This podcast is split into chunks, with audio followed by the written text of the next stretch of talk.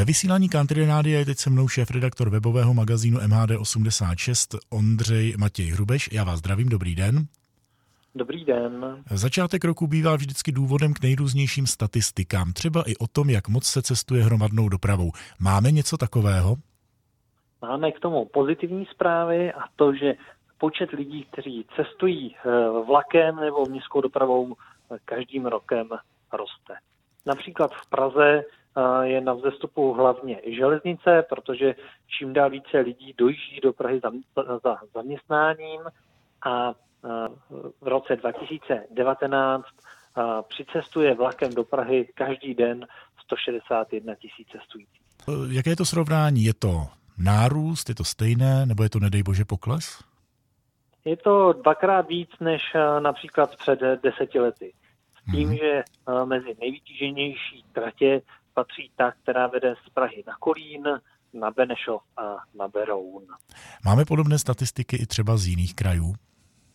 Můžeme se podívat i třeba do menších měst, eh, do krajských měst, jako je třeba Hradec Králové, kde počet cestujících eh, v trolejbusech a v autobusech také vzrostl, konkrétně o necelé 3 a hradecká eh, městská doprava přepraví za rok 38 milionů cestujících. A do třetice? Do třetice se podíváme na Moravu, konkrétně do Zlína, respektive do uh, souměstí Zlín Otrokovice, kde eh, dokonce došlo ke zvýšení počtu přepravených osob o 4% eh, a celkově to dělá nějakých 33,5 milionů přepravených cestujících za rok.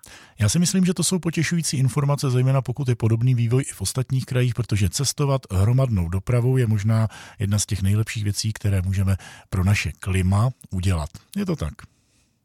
nejenom pro klima, i pro své zdraví, protože se nestresujeme jízdou v autě v rámci kolon a na tu městskou dopravu zároveň musíme nějaký kus jít pěšky, což určitě pro zdraví je prospěšné. Dodává šéf-redaktor webového magazínu MHD86 Ondřej Matěj Hrubeš a já mu za to i za statistiky děkuji.